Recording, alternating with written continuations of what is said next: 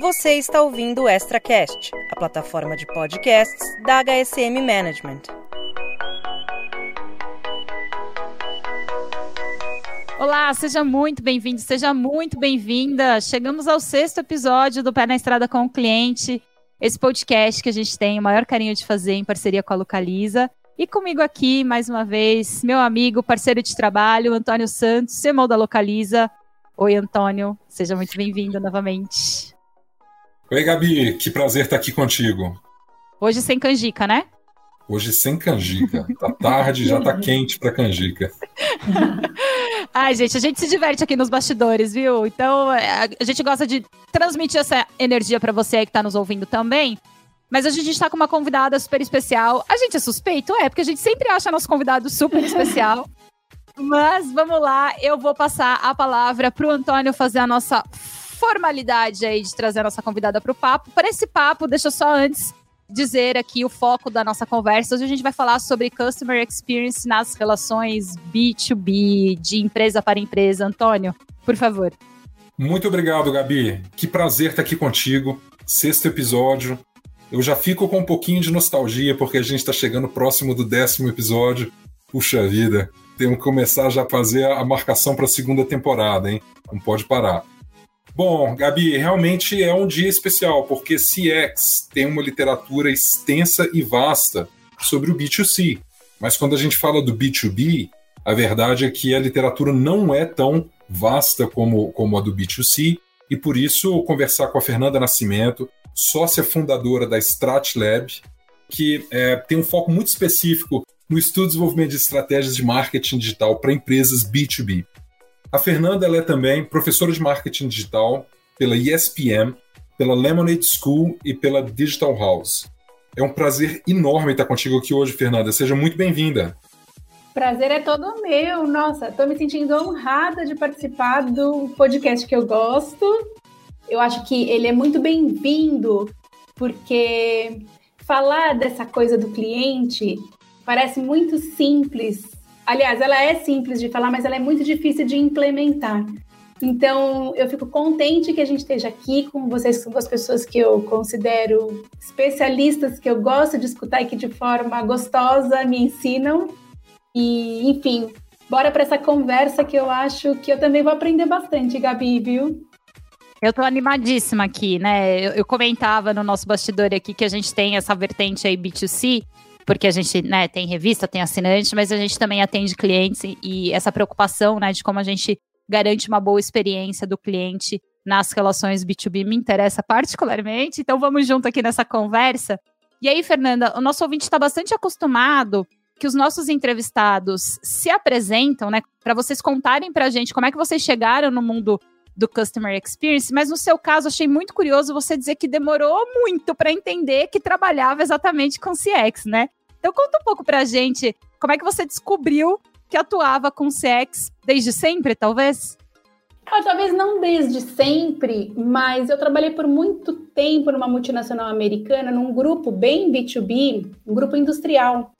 E eu era responsável pela área de marketing é, em empresas americanas, o marketing ele, ele é realizado da forma como a gente aprende nos livros do Kotler, né? Então, abaixo de marketing tem é, produto, tem varejo, tem se tem varejo, né? Mas quando tem B2B tem campanha, enfim, é, relacionamento, atendimento ao cliente, tudo isso ficava embaixo da minha plataforma. E nessa época, essa empresa ela tinha um valor muito forte, ela tinha quatro pilares, e o primeiro é o cliente fala e nós ouvimos. Então, desde que eu comecei a trabalhar lá no começo dos anos 2000 com eles, tudo que eu fazia teria, antes de, de, pedir aprovação, de conseguir a aprovação do board, eu precisava de uma pesquisa, uma pesquisa que validasse que aquele era o melhor caminho. Então, a gente fazia clínica, a gente fazia teste AB, mas eu sempre, às vezes era uma, uma sondagem até bastante simples, mas eu precisava ter uma prova de que dentre as possibilidades o cliente entendia que aquela era uma boa oportunidade para ele, que ele gostava daquilo, que aquilo conversava com o momento dele ou com as ansiedades, os desejos dele, enfim. E eu fiquei nessa empresa por anos, né? Tinha abaixo de mim uma equipe que fazia pesquisa de satisfação, porque a satisfação do cliente era de minha responsabilidade, e por fim a gente acabava usando até toda a equipe de pesquisa que, recebe, que fazia calça interativo, por exemplo, para as pesquisas de satisfação, eu comecei a usar essa, essa estrutura para perguntar para os clientes, para fazer validação então das coisas de marketing que a gente precisava.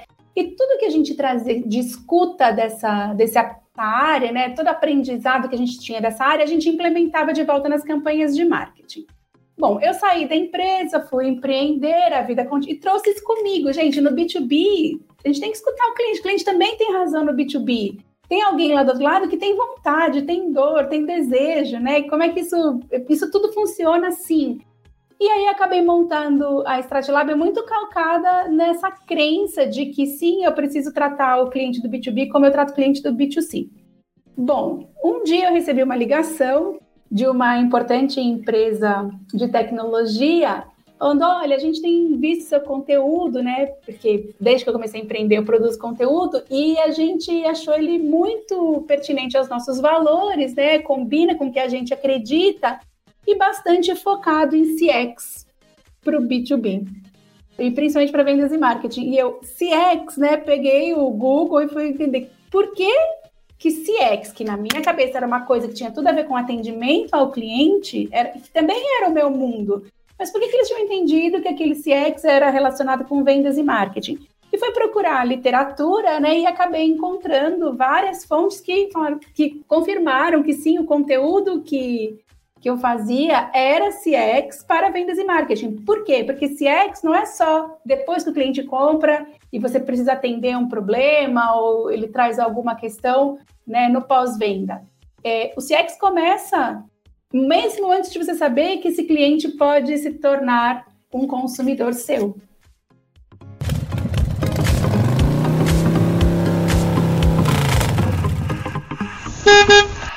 Fernanda, muito interessante teu, teu, a tua história e como que, que surgiu. É, eu confesso que na sopa de letrinhas das, das siglas, tanto em marketing quanto em vendas, a gente acaba recorrendo ao Google com tanta frequência, né? Eu me vi em você quando você falou que procurou o CX para saber do que que era. Fiz é, cara de plena, viu? Fiz cara de plena, assim, CX, claro. Mas fui procurar o que era. Mas me fala uma coisa, é, quando a gente olha CX sobre a ótica do B2C e do B2B, o que, que é fundamentalmente diferente? Ou o que, que é fundamentalmente parecido também? Olha, eu acho que eu vou, eu vou mais para a linha do que é fundamentalmente parecido, né? É, o que acontece é que as pessoas elas têm motivos próprios para comprar, né? E isso, mesmo a gente compreendendo, ou a gente tendo acreditado por uma vida inteira, no meu caso, né? Imagina, eu tenho 27 anos de marketing, passei muitos desses anos na indústria. Então, eu sempre acreditei que a compra, a grande diferença do B2B para o B2C é que o B2C tinha uma, uma relação emocional na compra e no B2B uma relação racional. Quando a gente começa a entender um pouco quem é esse cliente, começa a conversar com esse cliente, que é essa experiência, essa troca que você acaba é, ganhando quando você faz a pesquisa, quando você pergunta, quando você questiona, quando você se envolve com o momento da compra do cliente B2B, você percebe que muitas vezes, lógico, ele vai fazer uma, ele vai tomar uma decisão que seja boa para sua empresa, mas ele pode ter duas, três opções que são boas para a empresa, e então ele vai pensar o que vai ser melhor para mim dessas três opções. Porque no fundo, é bom para a empresa, mas tem que ser bom para ele. Ele tem uma expectativa. Não é que ele vai trapacear a empresa ou ele vai, é, enfim, fazer alguma coisa que não é legal, que é ilícita, que só beneficia ele mesmo. Não é isso. Mas a gente traz na bagagem, mesmo que inconsciente, algumas questões, algumas expectativas. Por exemplo, será que se isso der certo, eu vou conseguir uma promoção? Será que se isso funcionar, eu vou ser reconhecido pelo meu chefe? Isso dando certo, eu me destaco dentre os outros decisores aqui da empresa. Enfim, a gente carrega, porque no final das contas a gente trabalha, porque, claro, a gente tem expectativas também sobre a carreira da gente, a gente quer ser reconhecido, mas a gente também quer pagar as contas no fim do mês e ficar tranquilo. A gente quer viajar no fim do ano. Eu quero pagar a melhor escola para o meu filho, se eu puder. Eu quero oferecer coisas que são boas para minha família, que a minha família deseja. E tudo isso vai depender do quão, quão bom ou não é a resposta do meu trabalho, né? Então, é claro, é bom para a empresa, mas isso pode me colocar numa posição de destaque que me favoreça. E eu quero isso, eu espero isso, porque eu desenhei isso na minha cabeça, eu sonhei com isso. E isso é, parece racional, mas é absolutamente emocional. Então, eu acho que a principal similaridade entre B2B e B2C é que a gente precisa aceitar que existe emoção envolvida nessa decisão. E isso tem tudo a ver com a experiência do cliente, porque a experiência do cliente é exatamente isso. Ela é um, uma emoção, é um sentimento, é uma é o resultado que ele não é palpável, mas que ele marca a história do cliente, a vivência do cliente com determinada marca, né? Em diferentes pontos de interação. Porque a experiência do cliente também não é uma, um caso isolado. Ah, eu fui mal atendido e isso estraga a minha experiência. Não, não é necessariamente assim. Ela é o somatório de várias interações. Mas, da mesma forma que uma só experiência ruim pode não estragar se ela tiver a minha experiência total, se ela tiver no meio de outras possibilidades boas, interações boas, por exemplo, é, a marca errou, mas depois ela me ajudou e consertou. Da mesma forma, uma boa não significa que eu garanti o sucesso, né? Então, uma só isoladamente ruim não é destruidora, ela atrapalha, mas ela não é destruidora, mas uma boa só também não garante que o cliente vai ser fiel a mim. Olha só, eu queria retomar um ponto, Fernanda. Acho que você, nessa sua resposta, abriu vários campos aqui de, é, de possíveis perguntas, mas para mim ficou muito vivo esse seu destaque aí em relação à similaridade, né? E da gente admitir de uma vez por todas, né? Parar com essa, com essa divisão entre processo racional e processo emocional, porque quando envolve ser humano, né? Estamos falando de processos emocionais. Então, muito legal para mim, ficou super claro. O que eu queria só pedir para você destacar também é se existe uma principal diferença, porque pode não existir, né? Mas existe uma principal diferença entre o CX para o B2B e, e para o B2C? Acho que se tem uma diferença importante, e aí eu vou falar bem do ponto de vista de negócios, é que normalmente uma pessoa no B2B não decide sozinha. Ela busca influência, ela busca apoiadores para tomar essa decisão. Ainda mais em momentos difíceis como o que a gente vive agora, momentos de crise. Porque se essa pessoa, se a, a decisão dela puder de alguma forma colocar em risco a sua segurança, olha lá, vou né? E voltando a falar de emoção, eu vou para quando eu estou no campo da segurança, né? Eu estou na necessidade básica, né? Então eu, eu quero tomar uma decisão que é boa para a empresa, que é boa para mim, mas vamos dividir o risco. Então eu trago os influenciadores para me apoiar. Hoje, normalmente, numa mesa de negociação de uma empresa, de grande empresa, por exemplo, dificilmente não sentam pelo menos quatro pessoas na hora da decisão, né? Porque faz parte até do processo. Isso é bacana. Quando eu falo do B2C, é, essas decisões elas tendem a ser a ter um, um grupo de compra menor influenciando. Então, e, e a minha opinião sozinha, ela também tem um poder maior. Obviamente, isso depende de grupo para grupo, isso depende de produto para produto, isso depende de quem é o usuário mas os grupos de influência são maiores por questões também óbvias, né? Assim, os riscos, eu não quero tomar, os riscos são menores e as compras normalmente elas envolvem valores maiores, né? Principalmente quando se a gente fala da experiência, por exemplo, da experiência do cliente, quando a gente está falando de um consumidor no Instagram, que a compra num clique é fácil, uma compra de risco baixo, ah, se, eu não, se não chegar esse produto da China, tudo bem, valeu, porque vale o risco de não chegar, porque se chegar vai ser muito legal e eu vou achar que isso foi muito bom. Quando eu estou falando de valores, de cifras grandes, né? A gente fala, pensando no, no B2B, olha, a gente pode falar de compras muito simples, né? De centavos, mas a gente também pode falar de. A, a gente pode até falar já da, da venda começando no digital, por exemplo, onde o CX tem um valor enorme de equipamentos de milhões, né? Então, são pontos diferentes e, portanto, né, a gente separa também a intensidade não só da experiência, mas também de riscos, de valores em cada uma delas.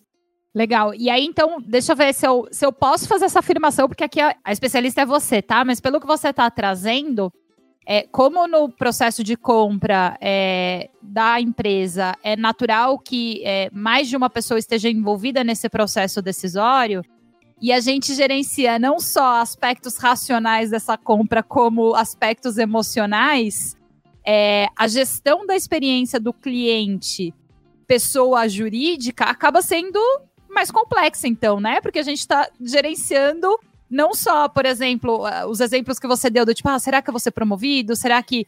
Não é de uma pessoa só, né? A gente está falando de várias pessoas compondo uma mesa de decisão. Então, pelo que eu estou ouvindo, me parece que é um pouquinho mais desafiador. Excelente ponto. Ele é um pouquinho mais desafiador e, por exemplo, se eu quero ser um bom negociador, eu vou ter que me preparar para entender qual é o tipo de interlocução que eu tenho que fazer com cada um dos envolvidos nessa decisão, né? No entanto, eu tenho menos pontos de toque quando eu falo do B2B do que eu tenho no B2C, né? O B2C vem informação de todos os lados, né? Eu nem sei direito de onde chegou né, o, o lead, eu tenho muito mais oportunidades do que eu tenho, até porque os canais são mais favoráveis, os próprios canais digitais eles são mais favoráveis ao B2C. No mundo do B2B, eu ainda tenho uma limitação, não é que é pouco, mas é mais limitado do que é no B2C. Então, a gente consegue traçar caminhos não mais óbvios, mas é, eu consigo mapear melhor essas interações com o meu cliente do que eu consigo no B2C. São mais oportunidades. Não é que é menos desafiador. Ele é tão desafiador quanto, mas quando a gente compara as possibilidades, eu acho que é, a, o mapeamento é mais seguro no B2B do que no B2C. Isso, eu acho que isso é um ponto bom para a gente que é do B2B, né? Porque às vezes eu brinco com o pessoal, né? O pessoal fala, Fernanda, por que, que você não se envereda pelo B2C? Eu começo a olhar todas, quando a gente olha nas, nas ferramentas de escuta de mercado, né? Onde a gente faz o acompanhamento, por exemplo, do que está sendo falado sobre as marcas e os, os termos que estão em alta, são tantas as possibilidades no B2C que eu falo, gente, não é para amador. Não que a gente seja amador no B2B, pelo contrário, né? A gente também é super profissional. Mas é um mundo desafiador.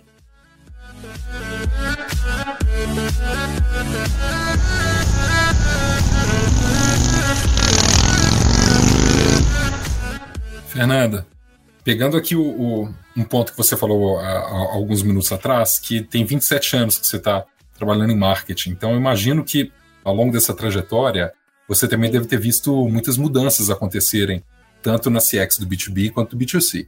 Mas especialmente aqui no B2B, o que, que era é, verdade no princípio que não é mais? O que, que mudou? Como que as coisas evoluíram?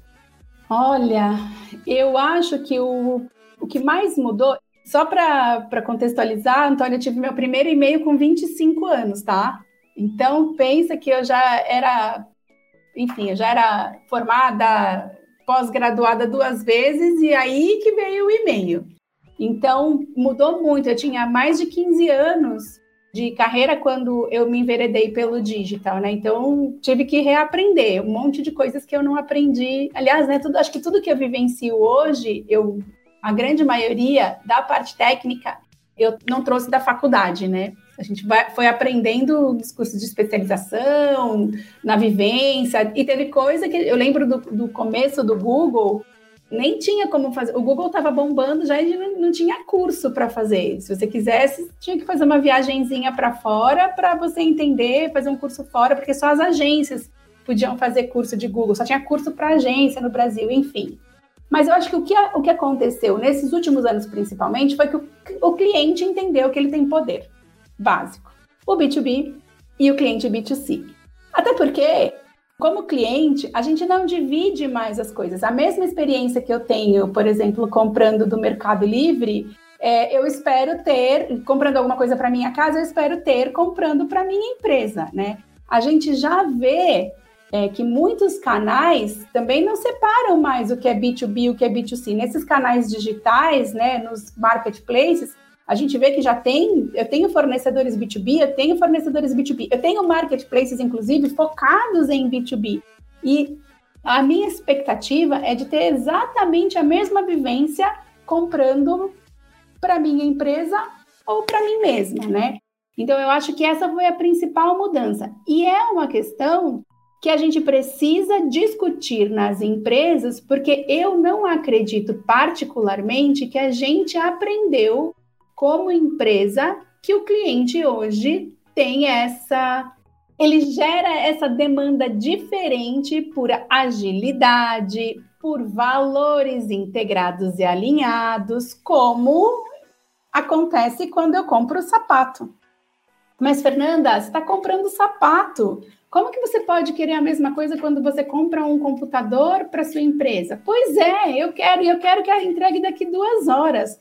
E se entregar daqui duas horas, eu estou disposta a pagar até 51% a mais, que foi a, a pesquisa que saiu essa semana, que o Facebook apresentou, que os clientes estão dispostos a pagar até 51% a mais para ter um produto é, mais rápido, para que o produto chegue mais rápido até a sua casa. E é a mesma coisa, não tem. não muda de um para outro. Eu acho que essa foi a principal diferença que eu vi no mercado. Mas veja, isso é, de novo, é do lado do consumidor. Vocês sabem que eu estava conversando com um amigo ontem e ele falava assim para mim: Nossa, Fernanda, tá bombando, todo mundo só, só tem material de CX, todo mundo só fala da experiência do consumidor, o, o mundo corporativo acordou para isso. Aí eu falei, é. Aí ele falou assim, mas eu não vejo ninguém fazendo isso. Tem tanto conteúdo e por que as pessoas não fazem? Aí eu falei, olha, eu acredito que a gente tomou um tropicão agora com a pandemia, aprendeu muita coisa sobre a experiência do cliente, sobre como a gente tem que se comportar, porque senão a gente não tem futuro como empresa. Só que a gente não criou processos sustentáveis para isso. Tipo, ah, eu me adaptei na pandemia, agora vou viver cinco anos com isso que eu implementei. Não, porque o consumidor está mudando de novo, ele já quer outra coisa agora, né? E daqui três meses ele vai querer ainda outra. E, e eu tenho que estar tá me adaptando o tempo todo, eu tenho que seguir, né? Então, eu acho que do, do ponto de vista do cliente, muita coisa mudou, ele está espertão, sabe que ele tem poder, sabe que ele pode trucar e que a escolha é dele. E as empresas precisam se estruturar. Eu acho que elas já até acordaram, mas a gente está num ritmo mais lento do que precisa. Você até gostaria de saber se vocês concordam com isso pela vivência de vocês e por tudo não, que vocês já, eu... escutam aqui. Ô, Fernanda, já tô aqui cheia de ideias. Ideias não, né? Porque acho que quando você traz essa, essa questão do, da gente esperar nas nossas relações B2B a, a, mesma coisa, né? Agilidade, valores integrados que a gente tem nas nossas relações B2C, às vezes as coisas caem que nem uma jaca na nossa cabeça, né? Sei lá, eu sei que a gente está evoluindo demais, a gente até tem parceiro aqui dentro da, da HCM que fala sobre isso, mas, putz, se, se eu faço um Pix hoje, né? Que a gente gosta de fazer as coisas super rápidas, né? Qualquer solicitação que eu, eu peço comida com dois cliques, eu. Às vezes, sei lá, fazer um processo dentro da empresa. É um processo de compra, vai, que não é uma coisa simples. Mas aí você pega os sistemas, como eles funcionam hoje, né? As etapas, a burocracia, até a cara da interface com o usuário. Parece que a gente está no, nos anos 1980, pessoal, né? Ou quando a gente teve lá o primeiro e-mail. Adorei esse marco, viu? De quando tivemos o primeiro e-mail. A gente pode. Não precisamos falar sobre isso, vamos, vamos falar sobre outros assuntos. É, mas, então, acho que tem muito disso, né? O quanto a gente cria de expectativa e muitas vezes, quando a gente vai nessas relações, a gente tá olhando para as nossas relações B2B, elas não correspondem, né? Se eu faço tudo com tanta agilidade na, no meu universo, na minha comodidade de casa, né? E na minha relação B2C, por que, que no B2B eu não consigo? E aí você falou de trazer estrutura, atrapalhei tudo aqui o nosso roteiro, o Antônio, porque eu acho que é a pergunta que vem na sequência, né? Do tipo, tá. É, que, então, que tipo de estrutura a gente precisa trazer para garantir que isso esteja mais próximo, né? Como é que as empresas têm te acessado e quais são as recomendações, é, talvez mais amplas, depois a gente pode ir detalhando melhor, que a gente precisa implementar para tornar essa experiência mais similar? Ai, que pergunta gostosa, Gabi. Porque, na verdade, quando você fala de estrutura, eu vou trocar a palavra estrutura por cultura. Porque o que a gente precisa de cultura é de ponta a ponta. Porque, na verdade, quem entrega a experiência do cliente é o colaborador. Então, a experiência do cliente ela pode ser um must have do board, né? Tipo, o board quer isso. Mas se a pessoa que está lá na ponta não entende que a, o cliente quer aquilo, eu não vou conseguir entregar, porque ele nem e a culpa nem é dele. Você fala assim, poxa, por que, que você não entregou isso? Ele fala, mas eu nem sabia. E eu, ninguém tem obrigação de saber. Vou fazer só um parênteses aqui. O quanto a gente sempre gostou de falar que dados são ativo da empresa sabe? Como se dá, dados, não, dados a gente não pode compartilhar porque dados são secretos. Dados eh, são confidenciais.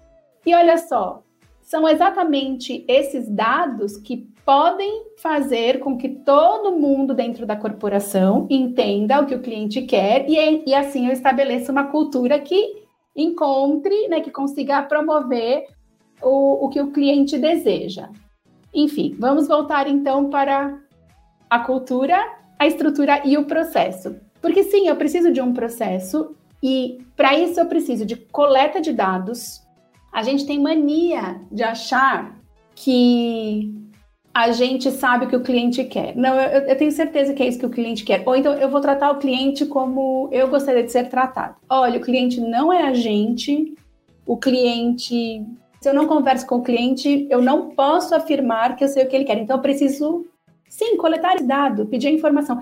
E às vezes não é um processo super complexo, você não precisa ter um departamento de pesquisa na empresa para isso. Você pode ter uma enquete na rede social, você pode ter uma urna na sua empresa, por exemplo, sabe, com o papelzinho das antigas. Olha, o que, que seu cliente acha? É, você pode, a cada ligação, falar, ó, antes de desligar, me fala, sabe aquela coisa do supermercado? Tem alguma coisa que o senhor não encontrou hoje e que o senhor gostaria de ter? Então, você pode encontrar pequenas oportunidades no dia a dia de fazer uma perguntinha para o cliente e dessa forma você tra... e lógico, né? Eu preciso eu preciso ter um, uma, uma central de, de recepção desse, dessa informação para que eu possa, então, tratar e compreender e fazer as análises, né? Porque também não adianta eu ter o dado se eu não tenho análise do dado mas de uma forma que eu consiga compreender de pouquinho em pouquinho o que esse cliente quer, o que, o que esse cliente espera, por que, que esse cliente veio até mim, qual a expectativa que ele trouxe, como que ele saiu dessa expectativa, frustrado, surpreso, normal, tanto faz. Então, acho que esse é um ponto crucial. Né? Não adianta eu ter uma estrutura enorme de entrega maravilhosa dos meus produtos e serviços se eu não perguntei para o cliente se é isso que ele quer. Segundo, eu preciso fazer com que cada área compreenda o que se espera, o que o cliente espera daquela área, é, qual é a relação que a gente tem hoje, essa de, né, foi bom, foi ruim, o que, que a gente está entregando? E que eu possa criar também estratégias em cada ponto de toque, ou em cada estrutura, ou em cada departamento, para que a gente saiba como melhorar. Fernanda, mas é muito ousado você querer consertar uma empresa inteira. Sim, a gente também pode ter um, um processo que permita que a gente classifique, compreenda o que é mais importante ou não.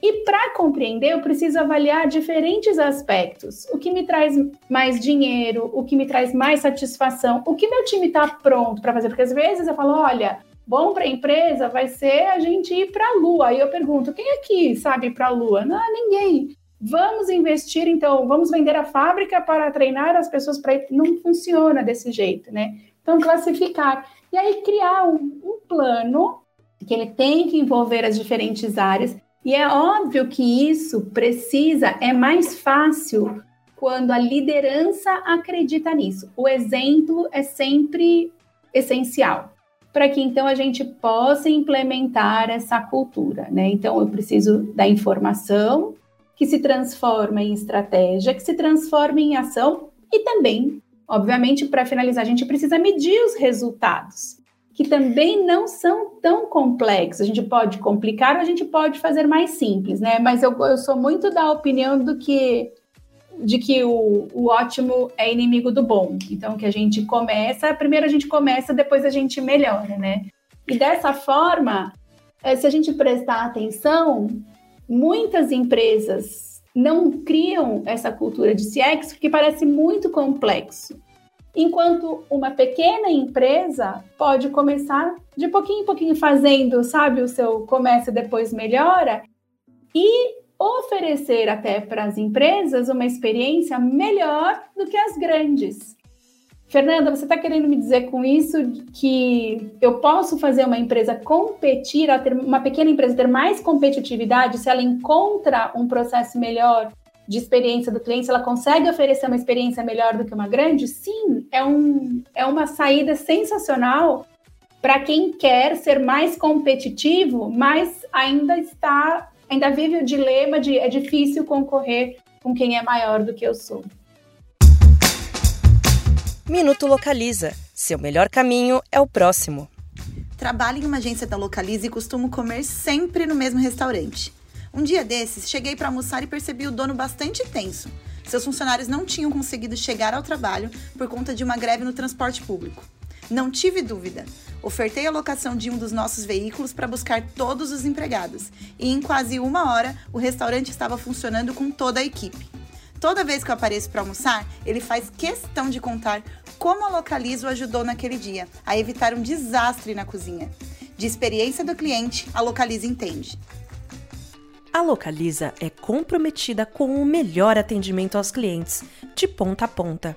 Nosso time se questiona sempre: como podemos surpreender nossos clientes? E esse cuidado é na agência, na entrega, no atendimento físico e online.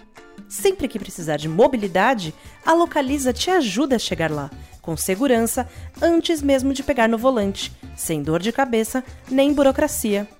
E para você que não quer pegar fila, nem passar pelo balcão, o Localiza Fest, presente no app da Localiza, permite aluguel e retirada de carro no modelo 100% digital.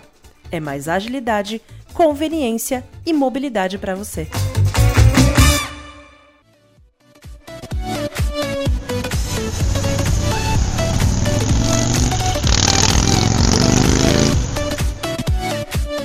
Antônio, Deixa Oi. eu fazer só um wrap-up aqui da, do que a Fernanda disse, porque acho que a gente trouxe uma pergunta que ela dá muito fundamento para essa conversa e para o nosso ouvinte é sempre muito importante, sem querer é, ser simplista, né? Porque uma, um, um conceito e, e, um repertório não se resume aqui a cinco coisas, mas acho que eu, eu vou ousar em fazer esse resumo aí para o que, o que a Fernanda disse. Então, é, primeiro ponto, é, a gente escutar o cliente, né? Não precisa ser é, complexo, gente. Começa simples.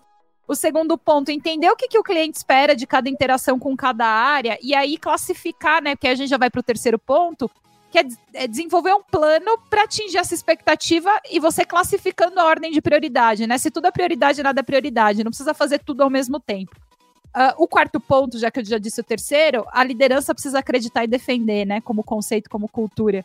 E aí precisa medir resultado, né? Porque a gente não melhora o que a gente não, não mede e aí o ciclo recomeça. Certo? Adorei. Não, podia ter sido melhor, Gabi. Obrigada. Excelente, Gabi. Obrigado. Fernanda, eu tenho uma pergunta para você que talvez seja uma, uma pergunta para a gente discutir juntos, mas eu vejo que à medida que evoluem os temas de CX, as empresas tendem a adotar essa postura de entendimento do cliente, mensuração. Métricas como o NPS passam a fazer parte é, da, das métricas de avaliação dos executivos, da, dos profissionais de linha de frente, ou seja, as empresas vão adotando essas medidas para que elas tenham a segurança de que elas estão fazendo com que a experiência do cliente seja minimamente aderente à expectativa do cliente. Aí o ponto é, em determinado momento, as ferramentas estão tão acessíveis e tão amplamente utilizadas que as experiências passam a se tornar é, commodities. Né? Então você vai em determinado, é, em determinada negociação com uma determinada empresa que fornece um determinado tipo de insumo, é extremamente parecida, é a mesma proposta de valor de uma segunda, é a mesma proposta de valor de uma terceira, e até o discurso fica muito parecido. Isso acontece tanto para o B2B quanto para o B2C. Minha pergunta para você é: como que as marcas podem colocar a sua personalidade na experiência e como tornar essa experiência algo proprietário que as outras não podem simplesmente copiar? Ai, que pergunta, hein, Antônio? Adorei. Olha, eu acho que a melhor forma da gente mostrar essa, essa propriedade é a gente colocando os nossos valores na nossa marca, né? Esse mundo novo da experiência, ele vai muito além de produto e serviço. Né? A gente não compra só porque o produto é bom, ou porque o produto está barato, ou porque a blusinha. Eu gostei da blusinha na vitrine. Hoje, quando eu vou comprar uma blusinha, eu vou falar para você que eu penso assim: será que teve trabalho escravo atrás dessa blusinha? será que eu vou comprar uma maquiagem? Falo assim, será que estão testando em animais? Né? Se eu vou comprar, enfim, usar uma marca, eu vou consumir de uma marca. Eu hoje penso assim: será que o posicionamento dos líderes dessa marca é igual ao meu? Ele, os valores que eles têm são iguais aos meus? E veja, dessa forma a gente já começa a nichar as coisas. Eu não compro de quem testa em animal, eu não compro de quem escraviza é, costureira, eu não compro de quem usa isopor, eu sou a chata. Mas a gente vai se posicionando. E essa, esse é um posicionamento, né? Quando a gente fala de valores, e, gente, tudo que a gente tem escutado nos últimos dias, nos últimos meses, é o quanto ser ESG ou ESG vai levar a gente para o futuro ou não. Né? Então, quando a gente fala disso, é muito importante, é muito importante que a gente entenda quais são os nossos valores. A gente precisa, precisa de, um, de, um, de um exame de consciência, sabe? Será que eu sou mesmo isso que eu estou falando? Peraí, deixa eu prestar atenção. Porque vai ter espaço para todo mundo. Tem espaço para quem vota no A e tem espaço para quem vota no B.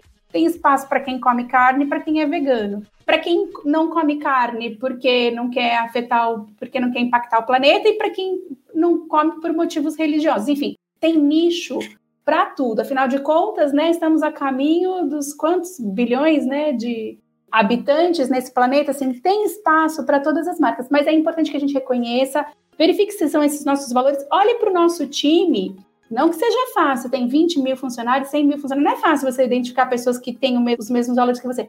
Mas é importante que a gente reconheça que as pessoas acreditam no que a gente acredita. E então a gente se organiza para conversar com consumidores que também estejam alinhados, né? Vai muito além, né? A gente enxerga a, através das marcas, eu acredito. E a gente viu já nesses últimos tempos diversas crises nas empresas que não tinham nada a ver com bom produto e com preço honesto ou justo, né? Então, eu acredito profundamente, Antônio, que essa é uma forma eficiente, mas quase que necessária, crucial, para a gente se organizar para os próximos anos, né? E também, de novo, eu, eu repito muito essa, essa coisa do será que a gente vai ter futuro, né? mas a gente está nesse momento definindo o futuro de tantas formas, né? A gente está definindo o futuro politicamente, a gente está definindo o futuro do planeta, a gente está definindo o futuro das marcas, o futuro dos mercados, das nossas carreiras, porque se a gente falar de carreira, a gente tem abre um, uma outra aba, né? Mas valores, eu acho que mesmo depois de falar tanto, essa é a resposta que eu mais acredito. Brilhante, Fernanda, concordo integralmente contigo.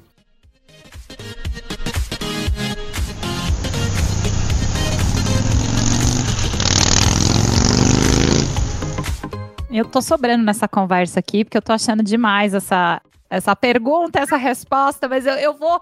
Eu vou fazer o quê? Uma coisa que a gente não fez no episódio de hoje, o pessoal da edição vai me matar, mas a gente não chamou nenhum bloco. Olha só, a gente acelerou tanto que a gente não falou de esquentar motores. Eu já vou aqui pro quê? Pro te peguei na curva, né? Porque já que a Fernanda falou sobre muitas. Olha só, uma aspas suas aí, Fernanda muitas empresas passando crises que não tem nada a ver com um bom produto e com um preço justo, eu queria te perguntar, a partir da sua experiência em B2B, quais são os temas mais espinhosos que costumam afetar uh, a experiência, o CX, para o B2B? Olha, nesse momento, eu acho que o ISD é uma questão, sim. Não que ela seja forte, mas vamos combinar, né? Vou falar de um ponto bem sensível.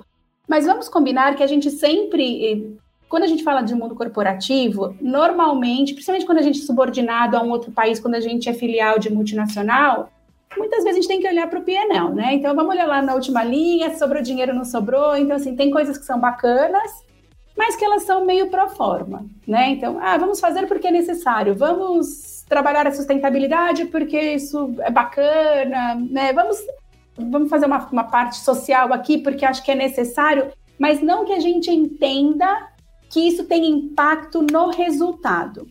E a gente entra nesse momento numa fase em que a gente já começa a reconhecer impacto nos resultados a partir de sustentabilidade, de diversidade, de é, inclusão. Isso tudo começa a se mostrar, né, de fato, mais rentável, mais produtivo, mais inovador. Eu acredito que nesse momento isso vai ser sim decisivo para que os clientes escolham, mesmo no B2B, as empresas com quem eles querem se relacionar ou não. A gente está tendo, né, uma, enfim, uma surra de chamadas para responsabilidade, né? Então o, o B2B não vai ficar fora disso. Respondi sua pergunta, Gabi? Respondeu, mas me ocorreu uma outra coisa aqui, antes de eu deixar o Antônio fazer a pergunta, que eu venho observando, obviamente, porque a gente também acompanha muito o que está acontecendo né, na, na imprensa, é, e eu queria que você comentasse, se possível, é em relação a o quanto a experiência do colaborador hum. impacta na percepção dos clientes no B2B, né? Como experiência de marca também na, nas relações B2B. Muito, né? É, é como, tipo, uma coisa não anda sem a outra. Até porque, quando a gente fala do B2B, a gente tem relações até mais profundas com os colaboradores, né? Muitas vezes, principalmente vendedor, pós-vendas, técnico. Um técnico, muitas vezes, ele é o melhor farmer da empresa, né? O, cara que vai fazer a segunda venda, porque ele vai lá, instala a máquina, faz o setup inicial, conversa com o cliente. Então, sabe da família, sabe é, dos problemas, sabe da relação dele com o chefe. Isso é muito comum nas relações B2B, principalmente quando a gente fala de vendas mais complexas. Imagina um depoimento negativo, né? Você, eu como cliente, acreditando nos valores daquela marca, fiel àquela marca, e eu descubro que por algum motivo aquele colaborador é insatisfeito de repente por um valor que não combina com o meu, ou ele depois em conta, fala assim, ah, essa máquina, vou te contar, tá tudo indo bem aí, mas ó, é, deu problema, tá dando problema em todos os outros clientes, você teve, tirou sorte grande. Enfim, um exemplo simples, mas para mostrar que, na verdade, na verdade, essa felicidade do colaborador, essa compreensão dos valores do colaborador, essa equivalência do quanto o colaborador acredita na empresa, ele tem ele é orgulhoso de fazer parte, ele é satisfeito por estar ali, isso absolutamente é, toca o consumidor na sua experiência. Por isso que a gente fala, né, que quem no final, de, no final das contas, quem acaba entregando essa experiência para o cliente, quem tem que estar à disposição, quem vai agradar, quem não vai agradar, é, é o, o colaborador.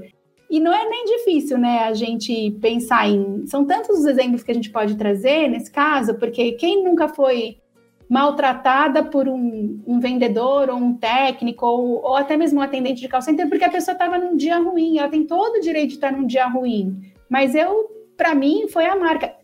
Mais ainda, sabe aquele técnico terceirizado que foi com a camisa da minha empresa atender o cliente, e aí ele teve, meu cliente teve uma experiência ruim, e quando o cliente reporta, ele fala assim, não, mas ó, o cara veio aqui, foi ruim a experiência, né? Não me tratou como precisava, foi buscar uma peça no carro, não voltou mais. E aí eu falo, não, mas ele é terceirizado, veja bem. Aí essa é a pá de cal, né? É, mas é isso, né? Todo mundo que representa a nossa marca, que está do lado do cliente, é, quanto mais satisfeito, feliz, engajado tiver, né? Isso tem tudo a ver com satisfação e com experiência, melhor vai ser também a entrega para aquele de quem eu quero a, a fidelidade, né? Que é o cliente. Bacana.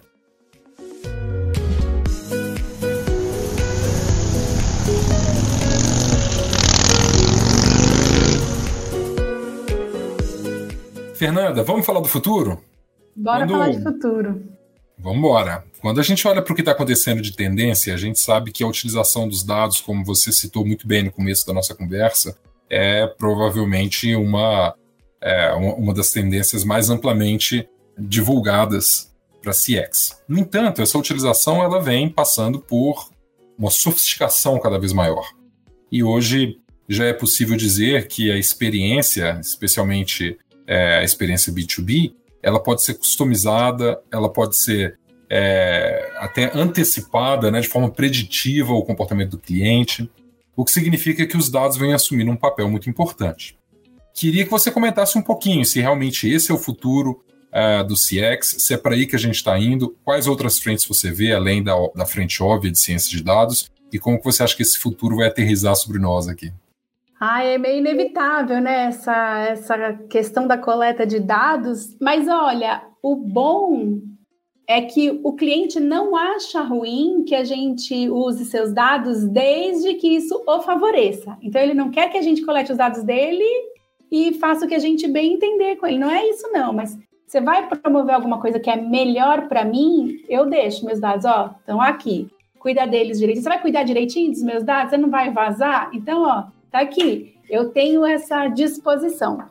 E a gente entra num. Eu acho que para o futuro a gente tem falado muito da hiperpersonalização, né? Quanto mais eu souber do cliente, mais eu consigo entregar experiências muito personalizadas, né? Ofertas muito, muito preparadas, especialmente para ele, é, com riqueza de detalhes e de customização, né?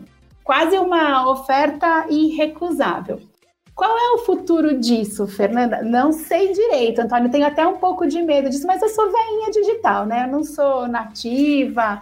É, eu, eu não sou uma pessoa, embora eu estude muito sobre experiência do cliente, eu não sou o que na curva BCG a gente chama de early adopter. Eu não sou a primeira a usar as coisas. Eu fico lá no fim, eu vejo todo mundo usar e eu falo, agora eu vou. Né? Então, eu tenho um pouco de medo dessa entrega de dados, mas eu sou exceção. E como exceção, mesmo como exceção, eu já entrego os meus dados para tantas, tantas empresas, não é? Porque a gente parece que a gente não tem muita preocupação com isso. Mas enfim, eu acho que é isso. A hiperpersonalização, ela é o futuro. A gente vai ter cada vez mais, o que de uma certa forma é, é bom, mas as empresas vão querer promover emoções que eu não senti antes é, brilhar os meus olhos como eles nunca brilharam antes. Eu não sei onde isso vai chegar, mas vai ser possível.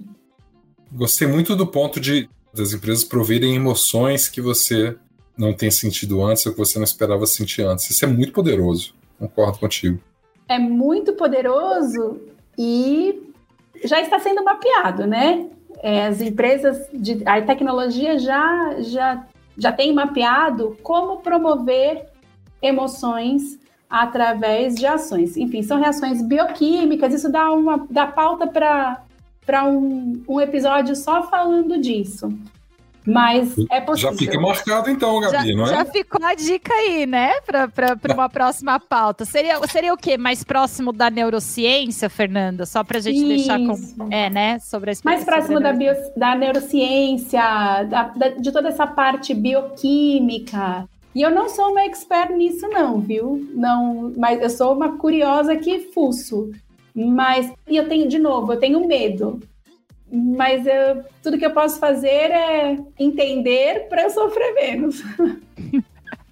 Boa, para quem quiser fuçar um pouco mais e a gente antecipa essa, esse possível entrevistado aí, é, já que a Fernanda não é especialista sobre as neurociências, a gente deu uma capa em HSM sobre neurociências para, para negócios e lá a gente fala de alguns cases já de aplicação, né? Porque muitas vezes parece uma coisa tão distante da nossa realidade mas já tem muita coisa muito legal acontecendo, e aí eu deixo essa recomendação aí de, de curadoria. Mas ah, me cabe o quê? Dar as más notícias, não é mesmo, meu povo? Porque esse papo aqui passou tão rápido que eu já vou ter que me despedir. Vou começar agradecendo a Fernanda. Obrigada, Fernanda. Foi ótima a tua participação aqui. Ah, imagina, foi ótimo para mim e espero que pra, eu aprendi com vocês Fizeram várias provocações aqui. Estou levando algumas para casa, viu, Antônio? Voltarei. e, poxa, que experiência boa vocês me proporcionaram.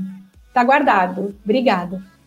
Muito obrigado, Fernanda, pela inspiração que você nos trouxe, por compartilhar um pouco aqui do teu aprendizado. Difícil resumir 27 anos em, em menos de uma hora, mas agradeço muito por tudo que você nos disse pelo, pelos aprendizados que ficaram. E fica já o convite para a próxima aqui, uma vez que suas reflexões estejam finalizadas, você pode vir compartilhá-las conosco de novo. Gostou Poxa, sim, gente. Direi.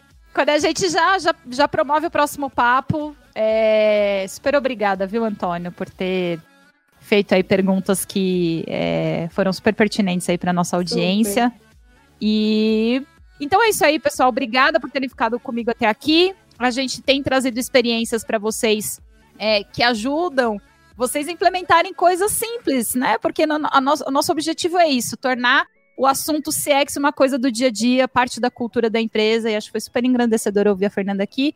E no mais é isso, vejo vocês no próximo episódio. Tchau, tchau.